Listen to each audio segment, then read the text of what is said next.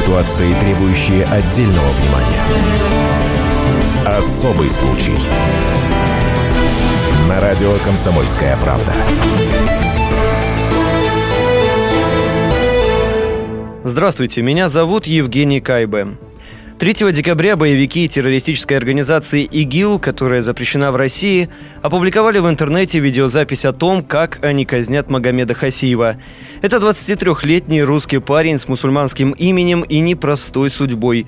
Он родился в Челябинской области в городе Ноябрьске, тогда его звали Евгений Юдин.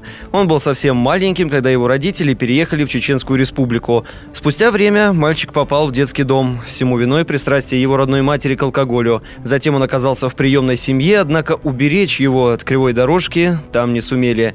Сводный брат из родной семьи Алексей рассказал, что Женя был шебутной. Об его гибели я узнал от комсомолки. Мне, честно говоря, даже сложно в это поверить, потому что я сам служу по контракту, сам воюю с террористами, а здесь узнаю о таком. Мы с ним очень редко общались, потому что он жил практически полностью только своей жизнью. Учиться Женя Магомед отправился в Майкопский колледж. Там у него была своя квартира, однако запомнили парня не с лучшей стороны. Из одного колледжа его отчислили, в другом он учился кое-как, часто влезал в драки, а потом отсиживался у своих многочисленных приятелей. Через некоторое время Женя особенно близко сошелся с парнем по имени Михаил. Они даже считали друг друга названными братьями. В 2013 году Миша перестал появляться в общих компаниях. Для всех парень уехал жить в Египет. Однако через полгода из Сирии пришла информация о его гибели. Тогда и стало понятно, в каком Египте и чем он занимался а спустя некоторое время пропал и Женя.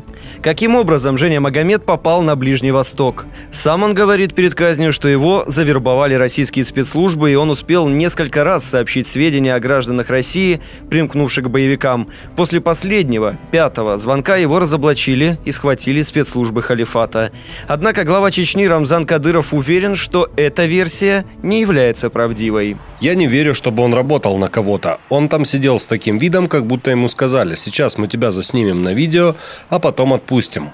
Скорее всего, его путем обмана втянули в ряды террористов. Прибыв на место и увидев истинное лицо бандитов, он мог в частных беседах или по телефону высказать свое мнение о них. За это, видимо, и лишили Магомеда жизни. Террористы при малейшем подозрении жестоко избивают своих подельников, выбивают признания, затем казнят их – если он не был боевиком, виновных в его казни настигнет заслуженное наказание там, где они меньше всего ждут. А мы со своей стороны приложим все усилия, чтобы установить истину. Также Кадыров уверен, что в этом деле присутствует след американцев и ЦРУ. Информированные источники, имеющие связи с сирийскими боевиками, не раз отмечали, что западные спецслужбы под видом утечки сведений делятся с руководством террористов данными о лицах, которые могут выполнять определенные задания наших спецслужб. Возможно, Магомед подошел на роль российского шпиона. Однокурсник Жени Маги, попросивший не называть его имени, тоже считает, что парень мог добровольно уехать в Сирию. Предпосылки к этому были. У него проскальзывали фразы, что неверных нужно уничтожать, и как бесят те, кто сжигает портреты пророка и другим образом оскорбляет его имя.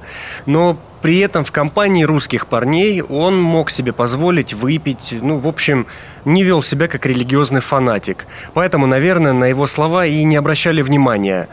Также нельзя забывать о том, что он был лицензированным чоповцем и умел обращаться с оружием. Где правда в этой истории сейчас предстоит выяснить спецслужбам, которые пока от комментариев отказываются. Евгений Кайбе, Евгений Трусов, радио «Комсомольская правда». Особый случай.